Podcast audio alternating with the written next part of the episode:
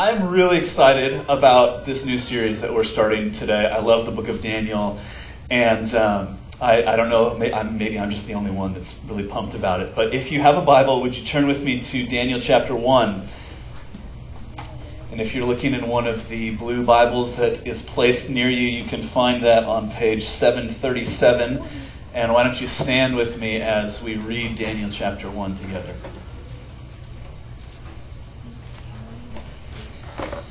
In the third year of the reign of Jehoiakim, king of Judah, Nebuchadnezzar, king of Babylon, came to Jerusalem and besieged it. And the Lord gave Jehoiakim, king of Judah, into his hand with some of the vessels of the house of God. And he brought them to the land of Shinar, to the house of his God, and placed the vessels in the treasury of his God. Then the king commanded Ashpenaz, his chief eunuch, to bring some of the people of Israel, both of the royal family and of the nobility, youths without blemish, of good appearance and skillful in all wisdom, endowed with knowledge, understanding, learning, and competent to stand in the king's palace, and to teach them the literature and language of the Chaldeans.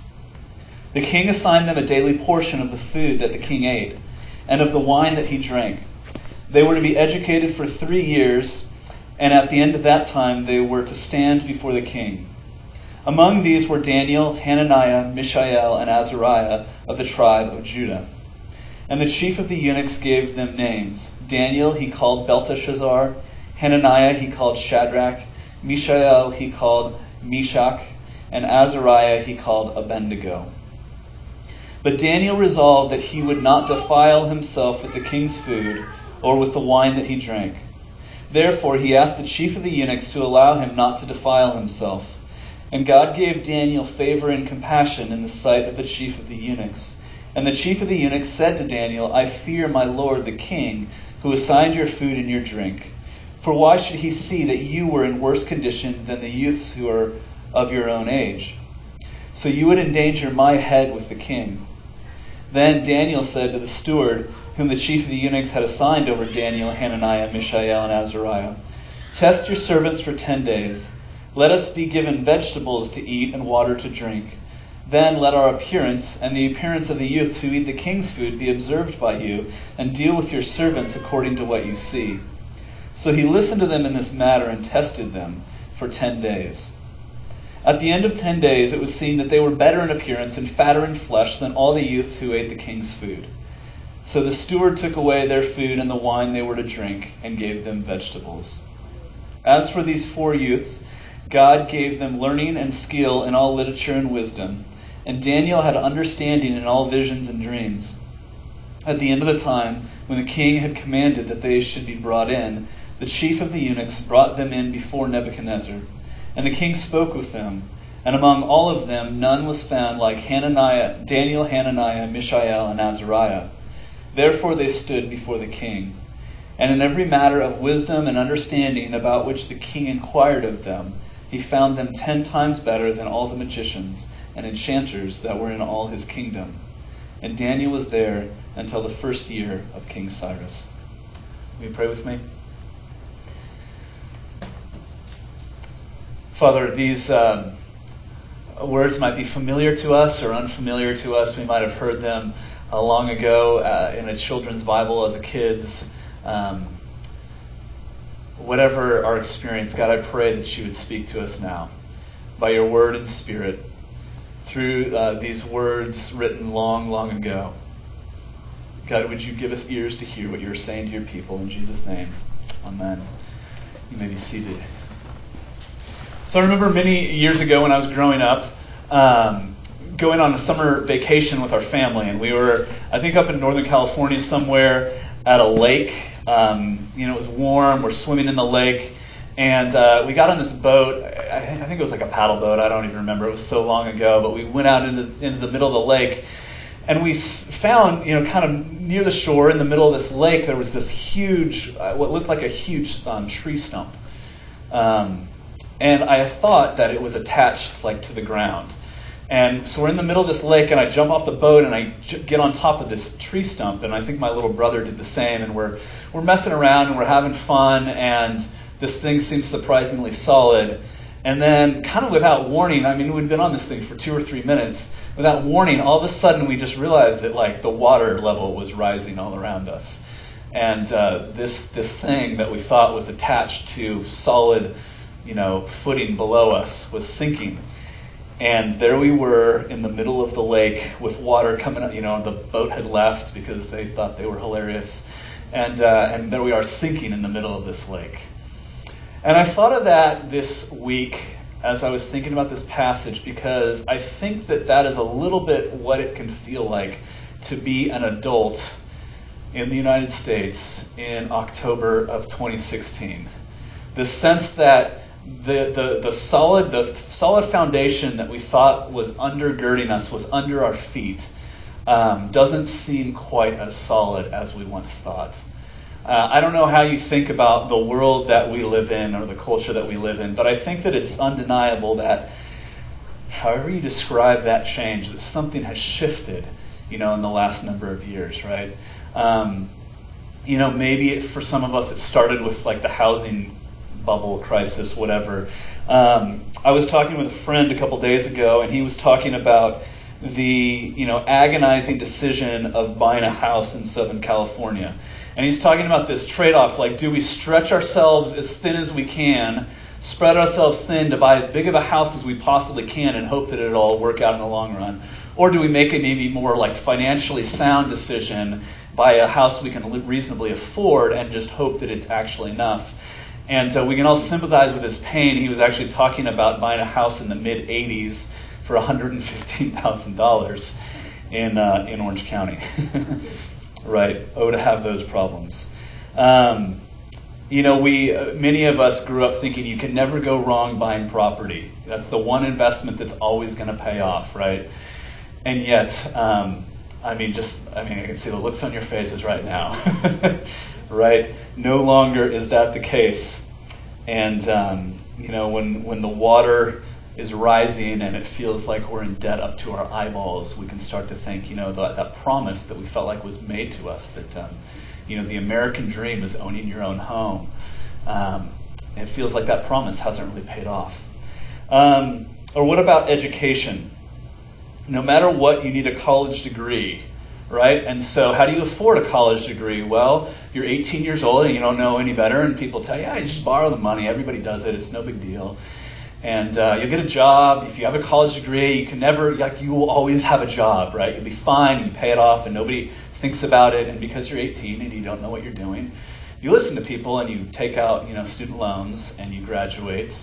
Uh, and then you're stuck because you already have a mortgage, like a mortgage-sized payment. Um, and you're thinking, you know, the promises that were made to me aren't necessarily going to come true. Or here's another story that, that uh, we're told, that we believe that we live in the most peaceful nation on earth, that we are safe, that we are protected, that no one can match our might, that everybody loves us anyway, and so what could possibly, you know, go wrong? You know, um, Ashley and I lived for three years in uh, in another country, and we discovered very quickly that actually not everybody loves um, America, right? Um, that that uh, that just the way we talk was like a, de- a dead giveaway. Not everybody was super excited about about who we are and what we represent. But of course, more than that, um, you know, maybe having grown up, many of us in relatively peaceful times, there's now terrorism, there's war. Um, Or there's um, there are issues that we thought had long been solved, right? There are um, uh, like racial uh, issues in our country still, um, and there are police officers that are that are targeted, right? Um, and we can look at all of this, and, and it's not hard to start thinking, you know, this this doesn't really feel exactly like the country I thought that I was growing up in. Um, however you would define that shift, you know, whatever your, you know, I'm not even going to say, political persuasion, whatever, what, whatever the grid through which you screen those things is, there, I think it's undeniable that something has changed, and it feels like, it can feel like we are trying to hold back um, a rising tide. And maybe most difficult and damaging in all of that is this, the, the emotional toll that like this uncertainty takes on us. Um, You know, we, we used to think, you know, uh, I mean, maybe we didn't, but as kids, certainly you grew up thinking like, ah, the future's fine. Like, I don't need to worry about it, right? And just the the the, the um, the emotional stress of what does the future hold um, bears down on us. I was listening to somebody who was saying that one of the main causes of depression is anxiety about the future. And he was saying that there's actually a school of, of, of counseling that says you don't actually need to help people solve the problem. You just need to help them identify what the problem is. And that alone um, can release the weight of depression and anxiety, right? Not even knowing that there is a problem, but being able to even put our finger on it um, is an incredibly difficult way to live. And so I think there's a general consensus that this moment that we find ourselves in um, uh, is different, and that our country and our world and our future is less stable than it may have been at some time in our memory. And while we might all be relatively able to agree on that, um, the problems and what to do about them, there's like no consensus on at all, right? Um, What should we do? We are increasingly polarized about what we should do. And some voices suggest that we need to, you know, there was this golden age in our past, and if we could just return to that again, that everything would be fine. And other people say, no, we can't go back to the past. What we have to do is work together and overcome our differences and move ahead together, right? I mean, very broad brushstrokes. Those are essentially the two competing options of voices just like yelling at us in our culture. And in the midst of this chaos and the cacophony of sound and voices shouting at us, some of us think we might know what to do, but most of us, I think, if we're honest, we have to admit that we're confused. And uh, and we wonder, you know, how, where can we even find any help in the midst of this? Uh, where can we find a guide that can, can lead us through, um, you know, un- uncertain times? Where can we find help? Where can we find peace? How can we regain our stable footing again? Well, if you feel like you're living in uncertain times, then there is good news for you in the book of Daniel. Because in the book of Daniel and in the person of Daniel, um, we see how we can live faithfully when the world around us seems to be uh, ever-turning, ever-changing.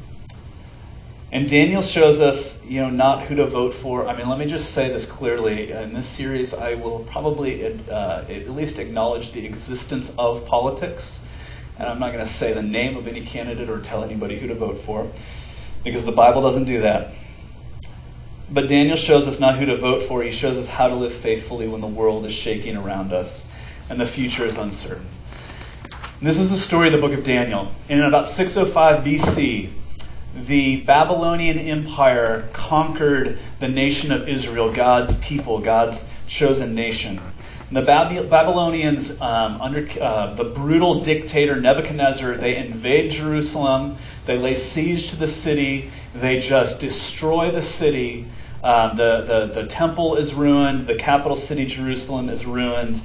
And uh, what they do after they have um, besieged the nation is they take about twenty-five percent of the inhabitants of Israel, and they take them about seven hundred miles away into exile in Babylon, which is in modern-day Iraq. And there they stayed for seventy years. And it was a total disaster for God's people. Uh, God, one of God's prom- the promises that God had made to his people, I will be your God and you will be my people. And inherent in that promise was, uh, not even inherent, explicit in that promise was that God would give them land, and that they would be a country, they would be a nation, that they would be a people. And God, um, you know, now is absent apparently, and God's people have been overrun, and it's a total disaster, and it shook God's people to the core. And you can imagine, I mean, there are psalms in the Bible saying, how can we, how can we sing the songs of God in this strange and foreign land? How can God be faithful to us? What does it mean for us when God has failed to protect us? And Daniel, one of these captives, uh, one of these exiles, one of these prisoners of war, is a young boy named Daniel. He's probably a teenager when the book starts. He's um, he's not like a famous prophet yet. Uh, no one has ever named their son after him yet. Um, he's like an eighteen-year-old kid, you know, fifteen to eighteen years old, and he's carted away um, into exile in Babylon. And the story of the book of Daniel follows Daniel's life for about seventy years. And we see him going from being a prisoner of war, taken as an exile to Babylon, to becoming the number two in command in the nation of Babylon. We see him um, leading Nebuchadnezzar, the brutal dictator, to faith in the living and true God. And we see Babylon getting overrun by Assyria, uh, not Assyria, Persia. Um, and Darius the Mede comes in, and he is killed and wiped out the Babylonian court. But he says, this Daniel guy, I like him, and I'm going to keep him. So Daniel outla- outlasts the Babylonian empire. And there's some speculation, but some people think that having already led Dan- uh, Nebuchadnezzar to faith in the God of the Bible, that Daniel actually leads Sirius um, the Great, or Cyrus the Great, to um, faith in the living and true God as well. Um, so, I mean, that's a remarkable story, right? Um, how is that possible? How did that happen? Well, what I want to suggest to you is that if the God, if God can use Daniel and the pagan courts of Babylon and Persia, that God can use, um, that God can prove himself to be faithful in your life as well. And that Daniel might be just the guide that we need as we think about what it like, looks like to live today in a world where the future is uncertain. I think the book of Daniel is exactly the book we should be looking at at this time in the history of our nation, which is why I picked it, right? But um, what can we learn from the book of Daniel? How do we live faithfully when our foundations are shaken? Well, there's two things that I, I know that was kind of a long introduction, but it's an intro to the whole book, right? So there's just two things I want you to see Um, and, and answer that question. How do we live faithfully when the world around us seems to be shaken up and constantly changing? And the first thing is that there is something you need to know. That you need to know that this is my Father's world. You need to know that God is in control. Now, I know that that sounds like a like kind of a, it can sound like a trite or generic thing to say. Well, no matter what, God is in control, and if you just you know soldier on, buck up, everything's going to turn out all right, and you know um, it can be like shallow comfort, right? But um, what Daniel is saying, and what we see in the book of Daniel, is not this kind of generic um, everything's going to turn out okay. But what the book of Daniel is saying is, no matter what is going on in your life, all of the circumstances in your life play out in the context of the world of which our God is the ruler. That God is in control of these specific circumstances of your life. And knowing that God is in control of the specific circumstances in your life, and that everything takes place in the context of our Father's world, is what can allow us to live with confidence when the future seems uncertain.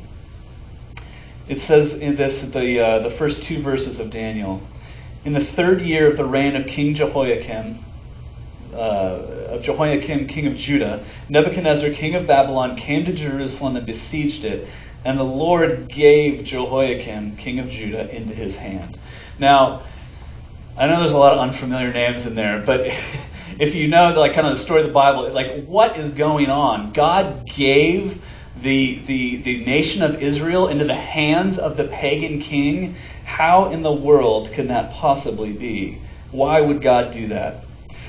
Well, we don't have time to like look at every single instance, but the, the Bible is full. Uh, the Bible records over and over and over God coming to his people and saying, look, I am your God and you are my people, and I will be faithful to you and you are to be faithful to me. But if you do not remain faithful to me, um, if you make alliances with pagan nations, if you look to uh, someone other than me as your God, Uh, for your salvation and your protection and your sustenance, sustenance, that eventually discipline will come. And finally, after hundreds of years of warning, God relents. And God finally gives, uh, in his goodness, he, in his fatherly discipline, he disciplines his children by allowing them, by sending them into exile under a foreign dictator. And this is not an accident. God is in control, and it's his world. I have to say that when I think about the way that, um, that as Christians, those of us who are Christians, um, when I think about the way that Christians typically interact with non-believers and uh, and with like kind of a non-Christian culture in general, the word that tends to come to mind is whiners. That we complain, that we whine, that we are not happy about the way that um, that things are going in the world, and it seems like it has never occurred to us that maybe we're getting exactly what we deserve. Um, that despite, you know, that maybe the analysis, like things are not going well, isn't isn't so um, off base, but the reason or the, the finger, you know, uh, the, the person that we're fingering or blaming for that um, is off. That maybe we're getting exactly what we've deserved, that we have not been faithful to God, uh, that we've not been humble, that we've been proud, that we have not been loving, um, that we've been more quick to point out the faults of others than confess our own faults. And God is exercising his fatherly love by disciplining us. And so we don't whine, because often our circumstances are our, are our own fault, right? We can't be whiners when we're the ones to blame. And God will use the circumstances in our lives to wake us up to the reality of who he really is and what's really going on in our lives and in the world. Okay, so we don't whine because God is in control. But secondly, uh, more than that, we don't whine because God is in control and we are people of the resurrection. Um, you may have noticed when I read this in verse two, it talks about this idea of the, the, the vessels from the house of God, the temple in Jerusalem, being taken in to exile in Babylon. And Nebuchadnezzar takes the vessels from Yahweh's temple and puts them in the temple of his God um, in Babylon. And, and what exactly is going on there? Well, the objects of the temple in Jerusalem, uh, the dwelling people, Uh, the dwelling place of God, the place where God has made his presence known on earth, are taken into exile. Um, and it, it, it's the Babylon's kind of gloating. They're saying, not only can we beat you militarily, but our gods are better than your God. Uh, and you may think that your God is great, but he could not save you from us. Um, and what's happening, what we see in this is this, that God is with his people in exile. It's not just the people themselves that are taken away into exile, but that God himself allows, God allows himself to go into exile with his people. That even when we suffer, even when we are in Babylon, even when we're in exile, even when we experience his discipline, that he is with us. That he is with his people. That God is willing to suffer shame in order to wake his people up and bring healing into our lives. He's the God of resurrection, and he is able to desire, uh, to deliver us from the most dire of circumstances. So we don't whine or complain about what happens to us. We don't whine or complain about the world around us, because we have no idea what God is doing in the midst of our circumstances. Several years ago, like, uh, I don't know, maybe eight or nine years ago, um, I was... Um, I was the pastor, the first the first church I was a pastor at, out of seminary, and I was kind of getting into a time where we needed to move on from there. And um, we had I had been in, looking for a job, and I had found a um, a job at a, at another church, and I talked to the, the senior pastor of this church, and we were going to go work for him. We were going to move to another part of the country and and work for this guy. And so I quit my job, and I'd given my notice, and it was like the end of April. I'm done. I'm out of here. Uh, and we're going to move, you know, somewhere far away. And um, about the beginning of April, I got an email from that pastor that just said, like, it's not going to work out. I think he maybe thought, like, a fax was, you know, a little bit too impersonal, so he sent me an email. Like, one sent, and I'm like, we've already, we've, like, I've quit my job. We have given notice on our apartment. We're moving out. So we went back to our... Um, our landlord and didn't tell him the circumstances of my job, but I'm like, is there any way we could stay for a couple of more months, actually? Um, and and I remember just this feeling of total helplessness. And God, you know, just praying and crying out to God and saying, God, what in the world are you doing? And um, eventually God provided another job, and about a month or two after we were going to, um, you know, we would have moved on to that other church. Um, a friend of mine said, oh, did you hear about this man, the pastor? And I said, no, uh, we don't talk a lot anymore. And he said, um, he said, uh, well, the story is that he he had been having an affair for for years, like decades, and it had come to light. And when the church found out, there was like a church split, and then the church closed. Um, and I would have been just stuck right in the middle of that. And I remember thinking, you know, how frustrated and angry I was about God saying no. And realizing that, you know, in retrospect, that God's no was actually him saving me and our family from something that would have been much more difficult to bear.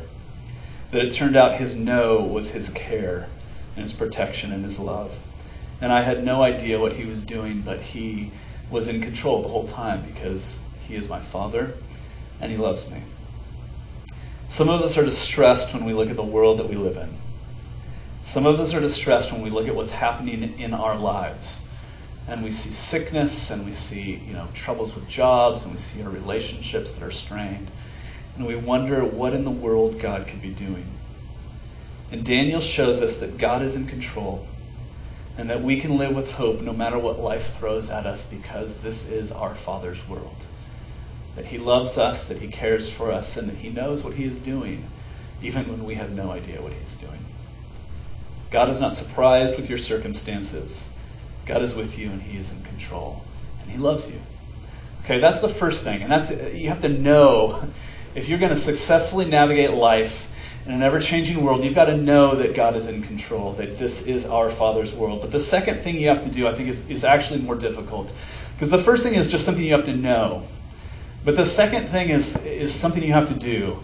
Um, the second thing is is the way that we have to act. And I think the way that we have to live in the um, ever-changing world that we live in, we have to live with a subversive love. We have to act with a subversive love. Now, what does that mean? Well, it, it means that we have to do two things simultaneously. There are, there are traditionally basically two ways that um, that Christians have chosen to interact with the world, and the one is that we just withdraw completely from it. We you know fold our arms. We talk about how awful the world is, but we do not interact. And the other is to like assimilate, right, and to just become one with the culture, the broader culture that we find ourselves in.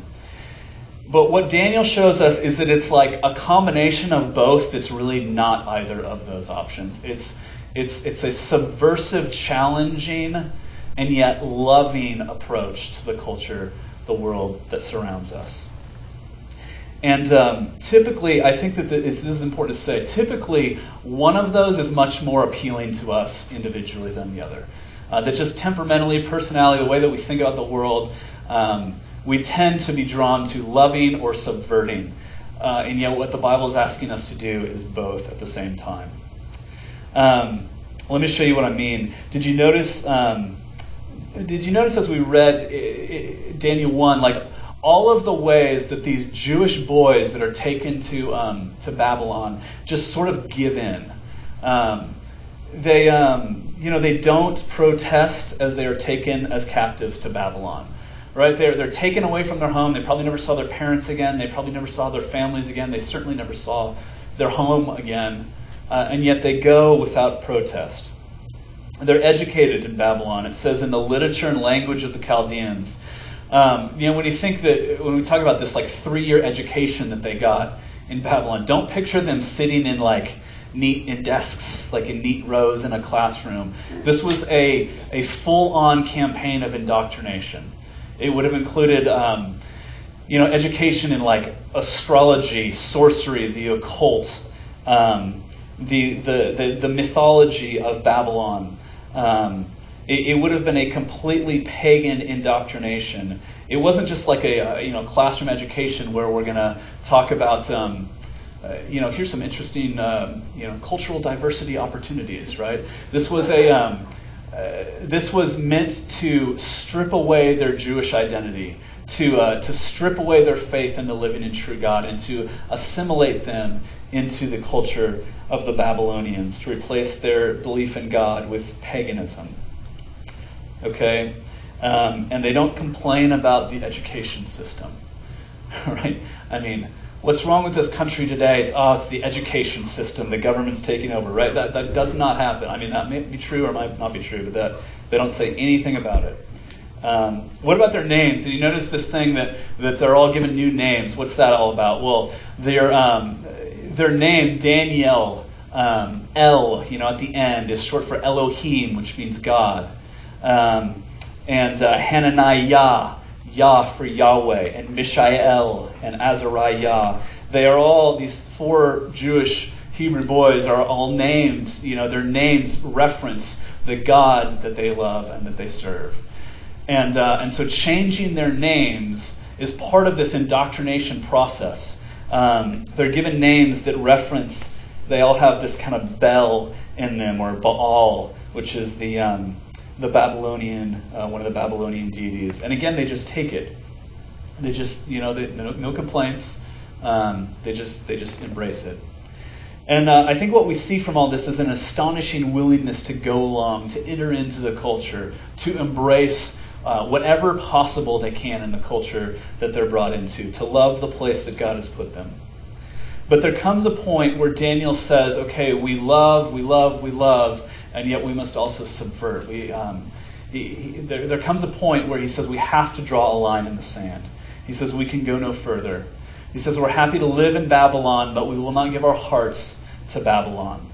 We'll submit to the education. You can even rename us, but we can only go so far.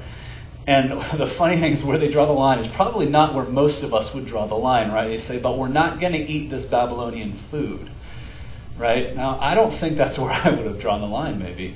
But um, and there's been a lot of debate about why do they why do they not eat the king's food? Um You know, some people think that uh, they didn't eat the king's food because it's well, it's been sacrificed to pagan deities. But the reality is that when you live in Babylon, everything has been sacrificed to pagan deities. And so you're going to starve if you don't eat food that's sacrificed to pagan deities. So that can't be the rule or the, the reason. Some people think that um, they don't eat the food because it violated the Jewish kosher laws. And that might be some of it, but there's um, it doesn't all line up perfectly. I think there's an explanation that's a little bit more nuanced. Um, if you think about what Babylon does and the way that Babylon treats the people that they have conquered, it's really pretty ingenious. Um, if they had come in and just wiped out the Israelites, you know, the, the few uh, survivors, what do they do? You know, they take those few survivors and they make them slaves and they oppress them. And then you have generation after generation after generation of slaves in your country who hate you and who are going to do everything they can to rise up against you. And so they don't do that. Um, they wipe out the city and then they take the best and the brightest from Israel and they take them back and they sort of woo them. And they give them a first-class education. Um, and they, they make them nobles in Babylon, and they, they provide for them, and they even eat food that comes from the king's table. And it's this like, it's like we're going to um, we're going to woo you, we're going to romance you, we're going to lull you into assimilation by making you love us, by making you so happy that we have come to um, you know to to capture you, I guess. Um, or maybe maybe what they're doing is saying, you won't n- realize that we have captured you because you'll love us so much. And Daniel seems to recognize this. And it's not that there's anything necessarily wrong with the food itself that they're eating, but it's almost like Daniel seems to know, um, you know, what, one of the things we pray, when we, Daniel never prayed the Lord's Prayer, but when we pray the Lord's Prayer, we, we pray, you know, uh, our Father in heaven, um, give us this day our daily bread, right? That it's God who provides every day what we need to enjoy life um, and to sustain life. And Daniel says, you know, you can rename me, you can take me away from my home, you can um, you can give me a, a, a pagan education, and yet by eating the king's food, they're allowing the king to sustain and to satisfy them. And Daniel says, I can live in Babylon, but I will not give my heart to Babylon. We have to draw the line somewhere. I can live in Babylon, but my satisfaction and my sustenance comes from God alone. And I don't know how that sounds to you, but that kind of hits me like a ton of bricks. Because, man, like, we live in a wonderful place, don't we?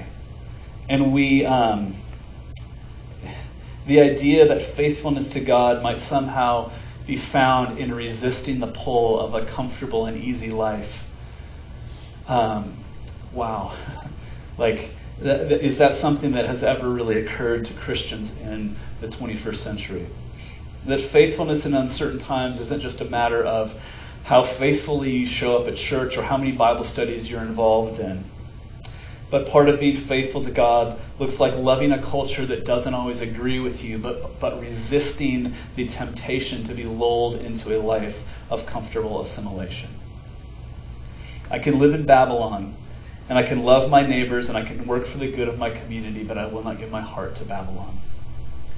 You have to draw a line somewhere, or else you're just like, um, you know, the frog sitting in a in a pot of water, and you never realize when it starts to boil. So where have you drawn the line? Where have you drawn the line? Um, where could you look at your life and say, my life looks different in these ways because I am a Christian? Um, where has your family drawn that line? You know, there's a lot of things I could say about that. I hesitate to say this a little bit.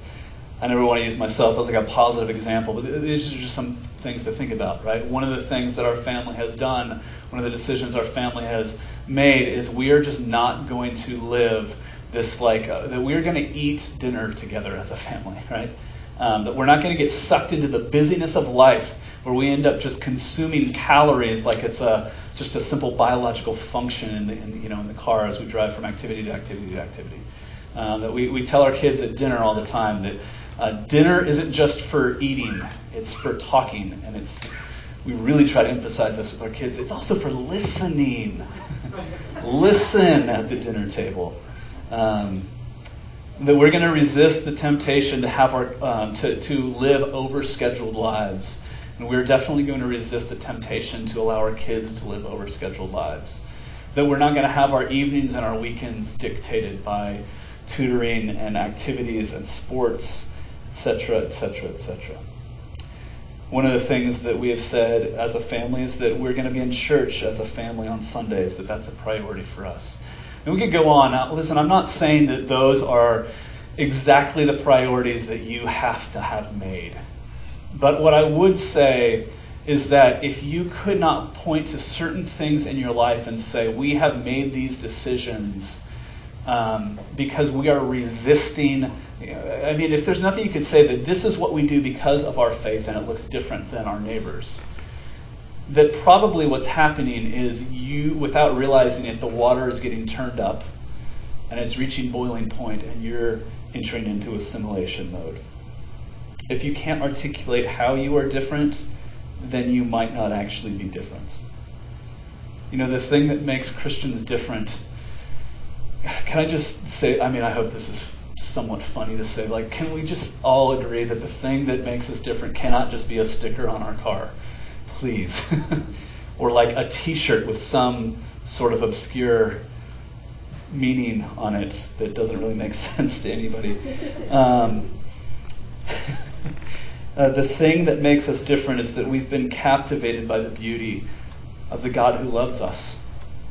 But the thing that has that makes us different is that we've been captivated by the beauty of Jesus, and that because Jesus has won our hearts, that our affections cannot be won by the um, lull of comfort and ease and safety. At best, a life of comfort and ease and perpetual happiness is a reflection of the kind of life that God intended for his people, but we missed out on because of our rebellion. At best, those things are Um, you know, a, a picture of what life will one day look like when God's kingdom has fully and completely and finally come. But more often, I think, the things that we think we need in order to be happy are just a mirage. And we jump into them and we embrace them and then we discover that they don't satisfy. And so we jump into the next one and the next one and the next one. And we don't realize that we're starving. Christians can live faithfully in Babylon, not because we're better than anybody else, but because our hearts have been captivated by the beauty of God, by the beauty of Jesus. And once we've seen the beauty of his life and his death and his resurrection on our behalf, we just can't be satisfied. We just can't be satisfied by anything less. I'll finish with this. I, um, most of you guys know this, that uh, Ashley and I lived in Scotland for three years, and I went to seminary there, and I had a professor who, um, though he lived most of his life in the city in Edinburgh, he he was, um, you know, he'd grown up in like a in the Highlands, and he was always telling these stories about um, the rural, you know, coastline of Scotland is dotted with these fishing villages, And um, and so many, uh, professor was always telling us these stories about these fishing villages, and so many of these villages are where they are because there was a natural harbor there. And the village grew up around this harbor and the fishing industry um, that, that thrived in them. And he would tell these stories about, you know, uh, the, the whole community um, living and dying on the basis of the, the, the catch, you know, the, the, the fisherman's ability to um, you know, to catch fish and to bring them to market. And he would he would talk about, you know, um, fishermen going out into the open ocean, and uh, and for days and for weeks at a time, you know, fishing and catching fish and coming back into the safety of the harbor. But oftentimes, as they would come back into the harbor, because it's a natural harbor, there would be this point, or there would be this rock. Um, and as they're approaching it, you know, with just the uh, the movement of a wave or a swell or whatever, you could be dashed upon this rock. And the ship, you know, the cargo would be lost, maybe the, the crew would be lost, and it would be devastating, uh, not just for individuals affected, but for the life of the, this entire village. And yet, as soon as you get beyond that rock into the safety of the harbor, it's that rock, that thing that was about to kill you, that is what actually keeps you safe. And I just think that's such a beautiful picture of the gospel. That there is a way to look at Christianity that, that, that says, gosh, this might kill me. And it looks like I'm being asked to give up so much um, and to live with such a, you know, I don't know, to live so meagerly. And yet, on the other side of that rock, you realize that you're able to live, you're able to venture out into the unknown ocean, into the open waters of the ocean, to live a life of adventure and to be sustained um, by the catch, because there is the safety of the harbor. That's the good news of the gospel, guys. That in Jesus, that we are safe, that we are secure, that we are loved, that this is our Father's world. And because our Father is in control, we can enter into the world with a subversive love. Will you pray with me?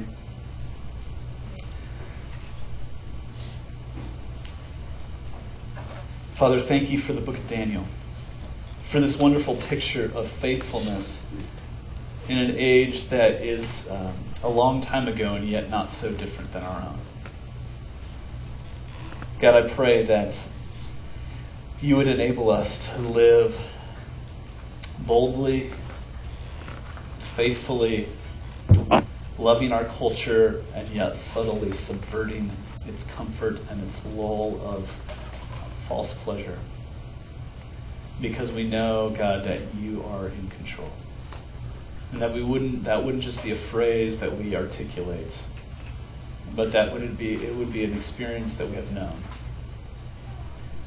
I pray that you would know us, that we would know you as our Father. In Jesus' name, amen.